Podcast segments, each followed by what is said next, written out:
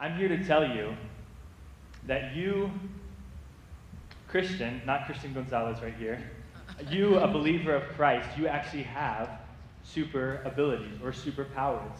Maybe ones you don't even know about. I'm here to tell you that if you're a believer, you have been given God's Holy Spirit. And for those of us who you have God's Holy Spirit residing in you, this gives you these abilities, these super like abilities. And one of them that we're going to talk about this morning is the ability to understand. More specifically, the ability to understand God's Word. In fact, believers have the ability because, not knowledge that they've stored up, but because of what the Holy Spirit has given them, understanding to understand God's Word, to interpret God's Word, which gives us the ability to teach God's Word. And not just teaching that adds to people knowledge or, or, worldly wisdom, but because we believe the Word of God is living and it can transform lives, we have the ability to understand it and teach that. That's incredible. That's an incredible superpower. And this week, I've actually been praying for myself, praying for you listeners, that hopefully this message, this parable that Jesus teaches in the Gospel of Matthew, hopefully it would help kind of unlock the, the superpower of understanding, help you realize how you can use it for God's kingdom. I want this message to help you guys realize that the ability of understanding and all the other things that the Holy Spirit gives us the ability to do, you have the ability to transform lives through it. And in fact, you have the responsibility to. That's what this word teaches. So I'm going to pray for us, and then we're going to get into the word. Bow God, as we come before your word, um, I pray that we would uh, have ears and hearts that are ready to listen and ready to receive. Um, God, I pray that uh, you would equip and help me um, deliver these words that you have written down um, so that, Lord, that it would speak truth those here listening. That I would be able to communicate very clearly uh, the truth that is found in your word, that I wouldn't get in the way of your word. I pray these things in your name. Amen. So if you have your Bibles with me, please open to Matthew chapter 13, verses 47 through 52. I'll read through it here. It says, Again, the kingdom of heaven is like a fishing net that was thrown into the water and caught fish of every kind. When the net was full, they dragged it up onto the shore, sat down, and sorted the good fish into crates but threw the bad away. That is what it will be like at the end of the world. The angels will come and separate the wicked people from the righteous, throwing the wicked into the fiery furnace, where there will be weeping and gnashing of teeth. Do you understand these things?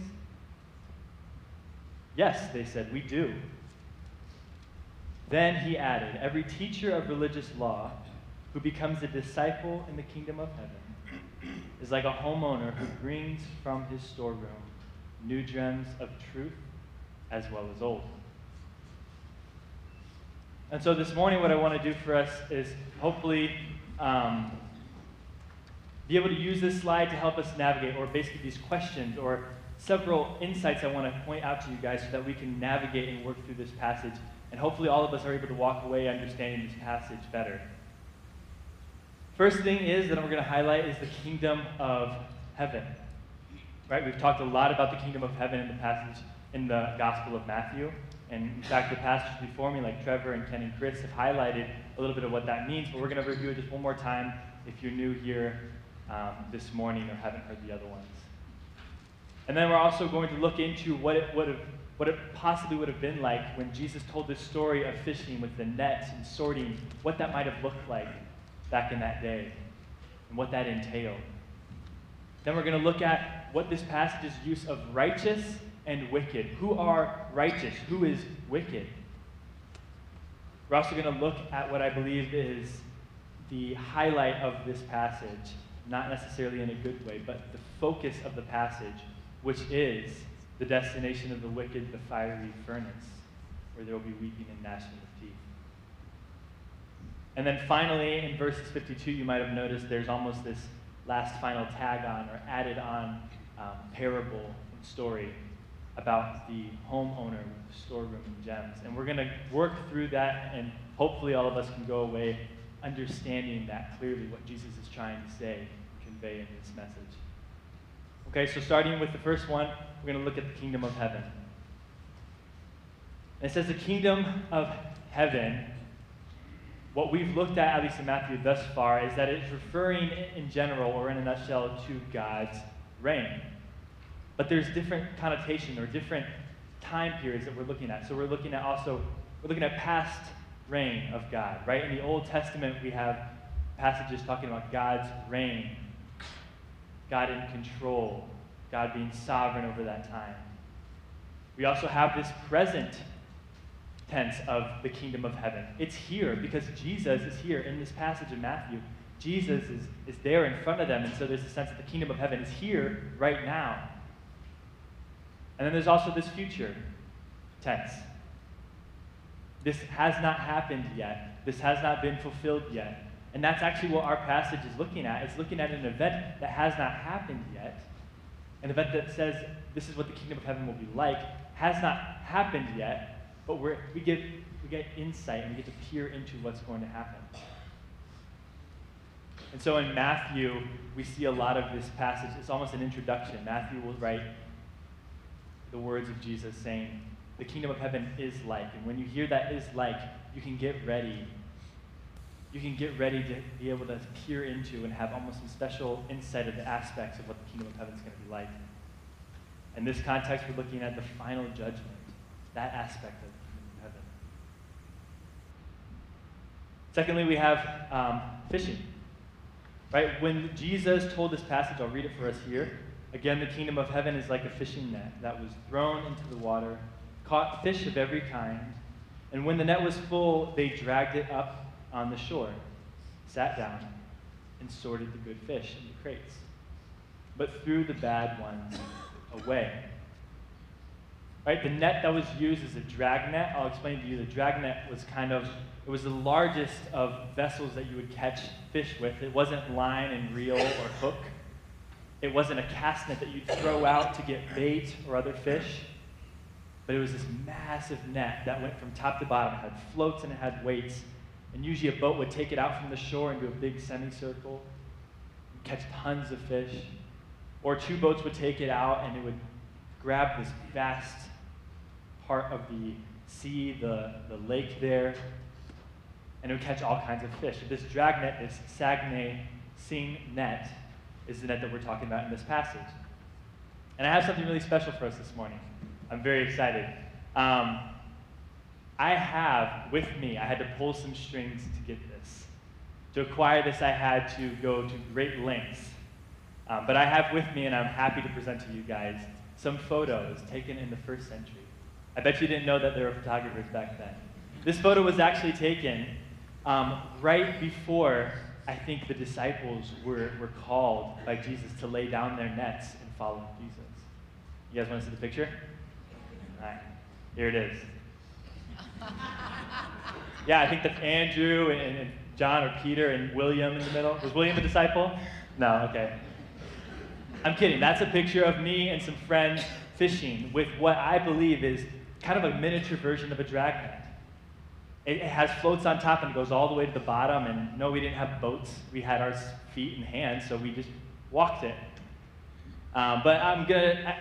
I, I, found a series of pictures. Actually, my brother uh, found them on his file. I was saying, hey, there was this one time that we fished with the net, didn't we? Do you have any pictures of that? He's like, yeah, I think I do. And these pictures, honestly, I think they're perfect for this analogy. I think it'll help us hopefully peer into what it might have looked like for the disciples sorting out fish and fishing, what it might have looked like. So I have a series of pictures here for us. So that's me going over to my old youth pastor up there in yellow to help him get the net and bring it down into the one end of water. And this water was full of fish that we had actually put there as little baby fish, and now we were going to harvest them.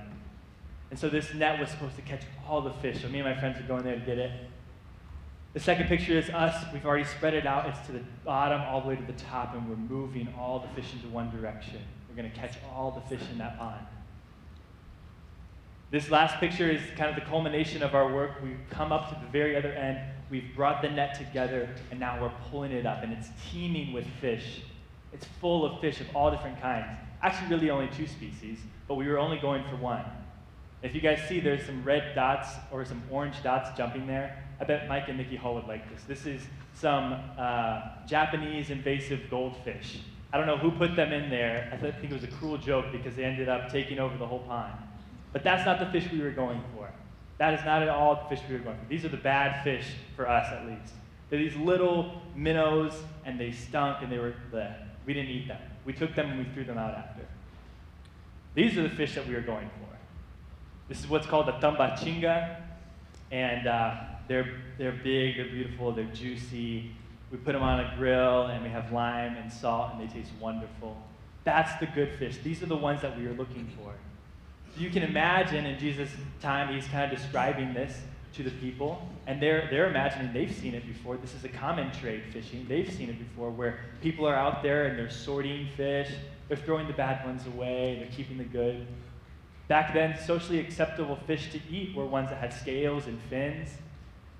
And the ones that did not, so like maybe catfish, eels, those were thrown away because they weren't culturally acceptable to eat. In fact, the good fish that were put into crates were only the ones that were big enough and healthy enough to keep. And it might have been even the right species, but it was too small, so throw it back away. It wasn't worth their time or weight to carry. And they would put it into crates, just like we did. We put it in a big trash bucket. We brought it back, and we were going to feast for the next days to come on these fish. So I hope this has helped paint the picture of what maybe the listeners of this time were hearing and understanding when Jesus was teaching this analogy. But now, moving on to Jesus' explanation of this parable. I'm going to read the passage for us here and then we're going to go into it. Verse 49 says, That is the way it will be at the end of the age. Sorry, at the end of the world. The angels will come and separate the wicked people from the righteous throwing the wicked into the fiery furnace, where there will be weeping and gnashing of teeth. And so, first thing I want to talk about is this idea of righteous and wicked. What is it that makes someone righteous? What is it that makes someone wicked? Kind of a short uh, a paraphrase of what these words mean in and of themselves is that wicked is someone who does evil. And on the contrary, righteous is someone who does what is right in God's eyes. And in fact, even more so than that, righteousness is an attribute of God and one that his image bearers, believers in Christ, also will bear. And this righteousness has like many avenues of, of application, but one is that God is just and he performs justice. And when he called out Abraham, he also told Abraham to perform justice among people. That's also our call to be just, to do what's right in God's eyes to be representatives of who God is like to those who don't know him, to bear his image well. Furthermore, maybe on a more practical sense, the idea of this separating of, of righteous and the wicked. Jesus was talking about this separation when the net is full. We're not talking about fish anymore, right? We're talking about people. When that net is full at the end of the world, then the angels will come and assist God in separating true followers from false followers, true disciples, true believers from false believers. Like in the passage of the wheat and the tares that Ken taught on, they grew up together, both the, the, the darnel that looked like wheat and the actual wheat itself. And once they were fully grown and they could fully be distinguished, the, the tares or the darnel, the one that didn't, wasn't worth anything, was taken away and was burned, and the wheat was brought up and stored. And so, in the same way, they'll all be brought together when that net is full. A sobering passage in Matthew 7 that talks about what it will be like at that time. Matthew 7, there's this passage that says, Lord, Lord, did we not prophesy? Did we not do miracles in your name? And God will say, Depart from me, for I never knew you. So that's the idea of this, these false disciples. Look like believers or believe they are, but God never knew them. They never were true followers, true sheep of God's flock. So, moving on now, the fiery furnace ends up being the destination of the wicked, as we're told in this passage. The fiery furnace is where there will be weeping and gnashing of teeth. Right? We saw this in the passage of the wheat and the weeds. We'll see it later in the passage, I think it's Matthew chapter 22, where it describes a wedding feast where all are invited. But when they sit down, God will see those who are prepared and who have those wedding clothes on and those who aren't. And those who are really not actual, true parties of that wedding will be thrown out and cast out, and where there will be weeping and gnashing teeth. We see that same passage used here. So the fiery furnace is where the wicked will go. And really, when I was uh, studying this passage and looking into the idea of fiery furnace, um, there's virtually no debate at whether what this fiery furnace is. It's hell. It's talking about hell. And if you've taken time to think about what that means and what that is, you know very well that it is an incredibly sobering thing. To endure internal, eternal punishment to endure internal separation from God. The idea of that, to me, it's dark. It's sobering. But the most important thing that we all need to remember here today is that it's real. That's actually happening. That judgment is actually coming. And that's an actual place where actual people will go.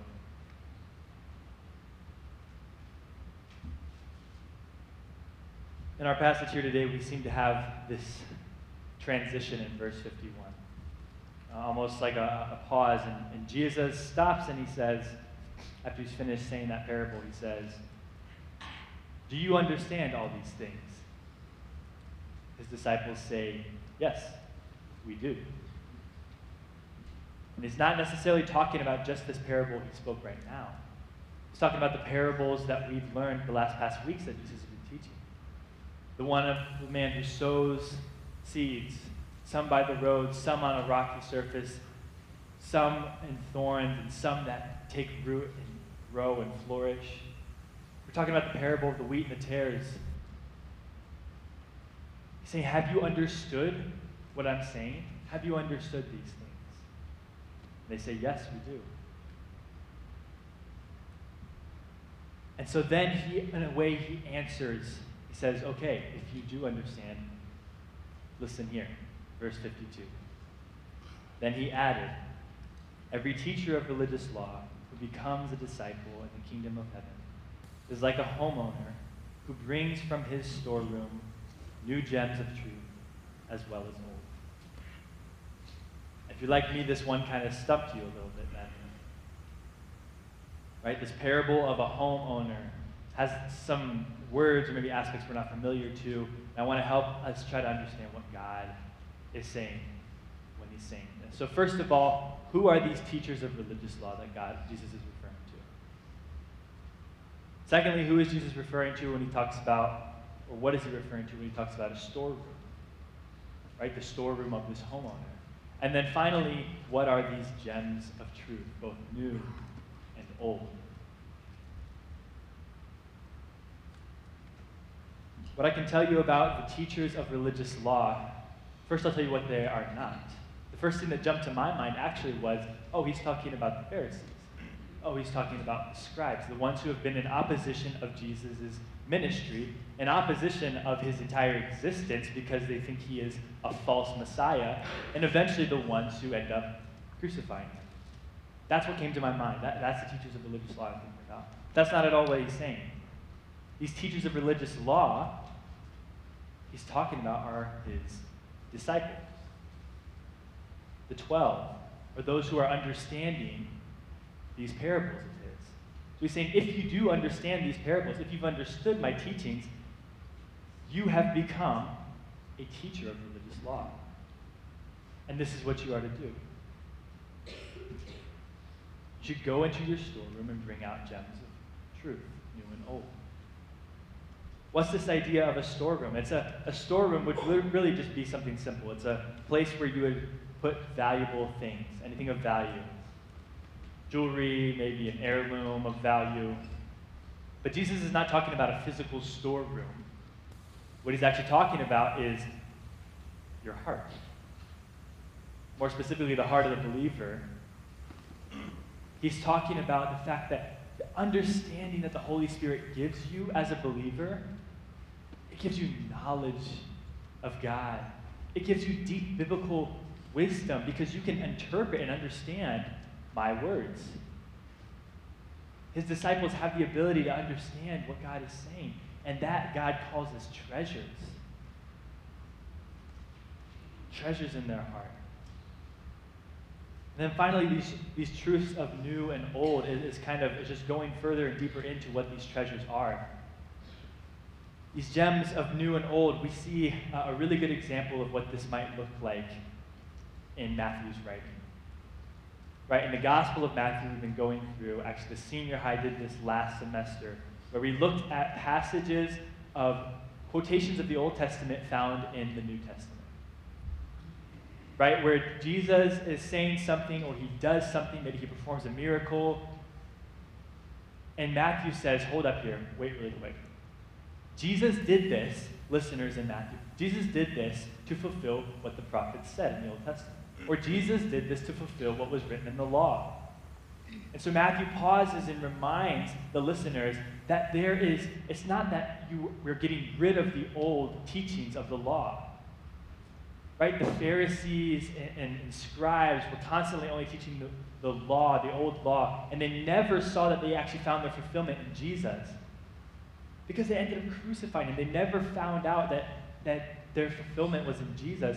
But the disciples, now the disciples are different. They're able to see that, yeah, yeah, the Old Testament speaks of Jesus, and he's here right in front of us. He's the fulfillment of it. So they have these gems of truth, these treasures in their heart, because they've seen how the old and the new connect. And what Jesus is telling his disciples is like, you are this, this new like protege. You're this new scribe. You're this new teacher that actually understands the old and the new. You understand how they connect. And because you have this understanding, you have a responsibility.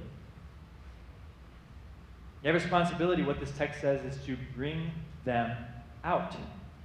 Not to keep them for yourself here in your treasure room, not to store them up by yourself and just go down there and look at them not to just increase your knowledge of who God is for yourself and your own benefit, but for the benefit of others, you need to bring them out and show them. You need to proclaim them. The word I studied with Jesse and um, Trevor a little bit of what the Greek looks like. They helped me out with it.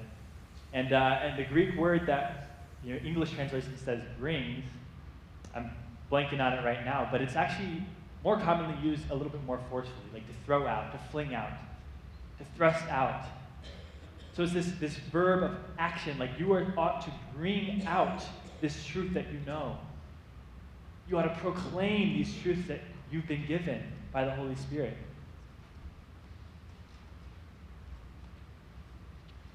Taking a break from the slides here, I want to um, tell us a story to hopefully uh, end our time here. And uh, some of you may have caught from the message title of the message, you might have recognized it from somewhere else. But uh, there's this movie, Spider Man. The main character in Spider Man is Peter Parker. He, he plays Spider Man. And uh, I know there's like three or four out there, so don't quote me on which one it is, but I'm pretty sure they're all. Peter Parker has this uncle, his name is Ben, and his uncle's driving him to the library, and he's, uh, he's kind of giving him a lecture about hey man, like you're, you're distant from family. Hey Peter, you're, you're getting in fights at school. And he talks about this specific event where Peter gets in a fight with this kid named Flash at school. He said, just because you can beat him up doesn't mean you should. And then the next line he says is iconic, and it's this quote, this line that stays with Spider Man and stays with Peter Parker for the rest of his time. His uncle says, Peter, with great power comes great responsibility. And Peter is thinking, you know, he's, he's becoming Spider Man. He's realizing he has these new abilities and capabilities and powers.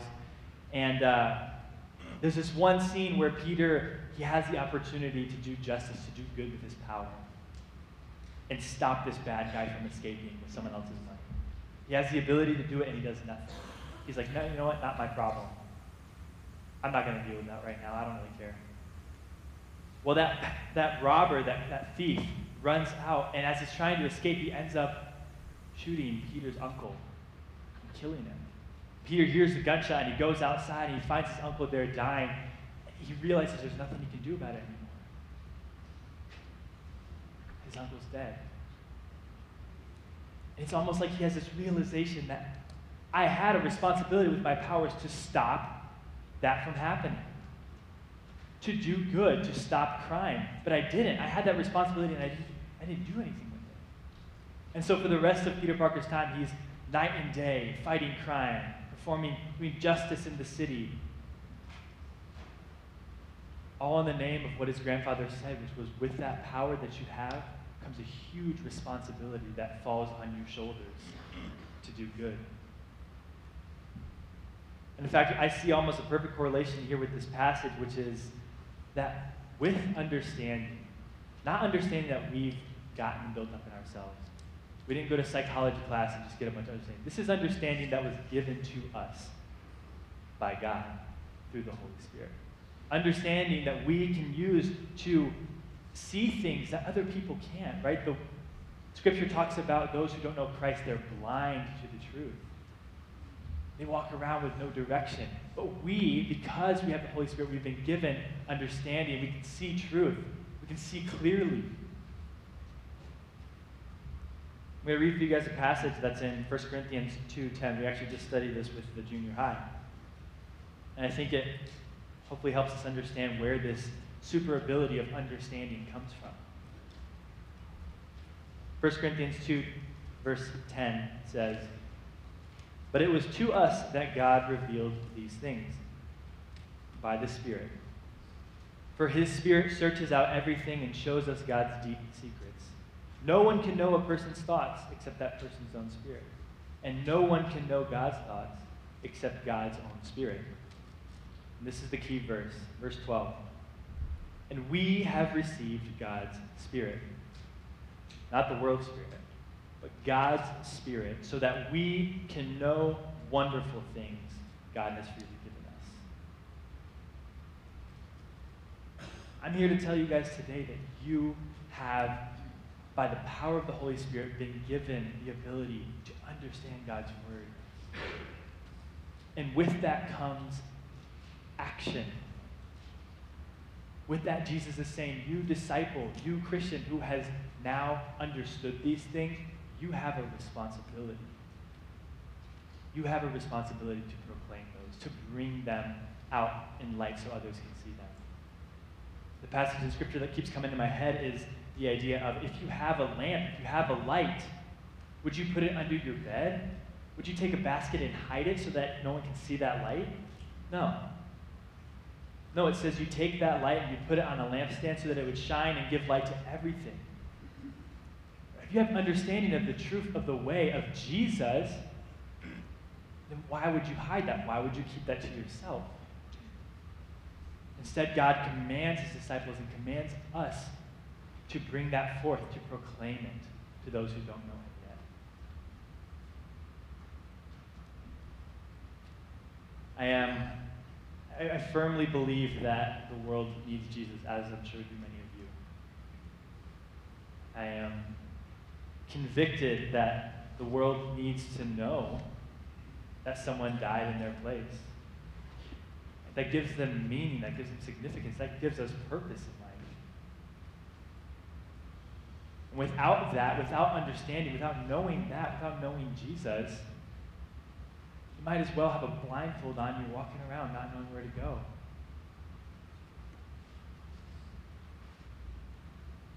So if you have understanding, then you are what Jesus calls a teacher of the law. You understand what God's word says, and you have a responsibility to bring it out.